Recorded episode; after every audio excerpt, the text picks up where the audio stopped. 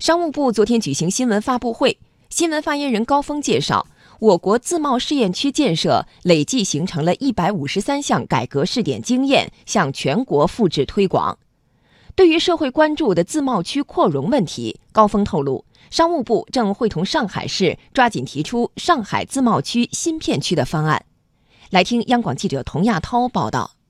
二零一七年四月一号，陕西、四川等第三批七个自贸试验区挂牌成立，我国自贸区建设形成了一加三加七全面绽放的新格局。高峰介绍，两年来，第三批自贸区形成了一批改革试点经验。比如说，浙江自贸区围绕以油品为核心的大宗商品投资自由化和贸易便利化，形成了保税燃料油企业信用监管新模式等五项政策措施，并在全国复制推广。这些改革试点经验来自地方，服务全国，较好体现了对比试验、互补试验的成果，达到了通过差异化探索，形成更加多元、更高水平制度创新成果的预期目标。加上去年成立的海南自贸区，如今我国自贸区扩容到十二个。高峰介绍，自贸区建设累计形成了一百五十三项改革试点经验，并向全国复制推广，发挥了改革开放试验田的重要作用，形成了改革开放红利共享的局面。下一步将推动形成更多可复制、可推广的经验，并确保经验落地生效。目前，我们已经梳理形成了新的一批改革试点经验，将适时对外发布，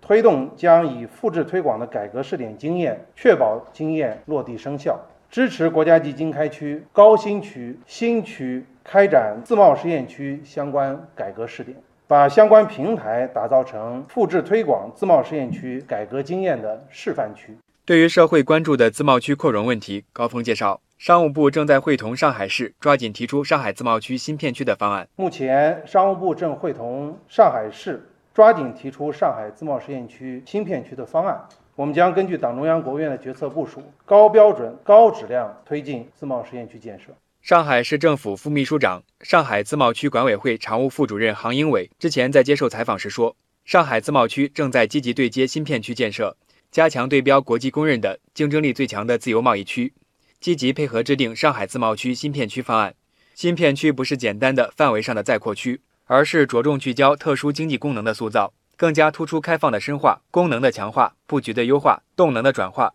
是全方位、深层次、根本性的制度创新变革。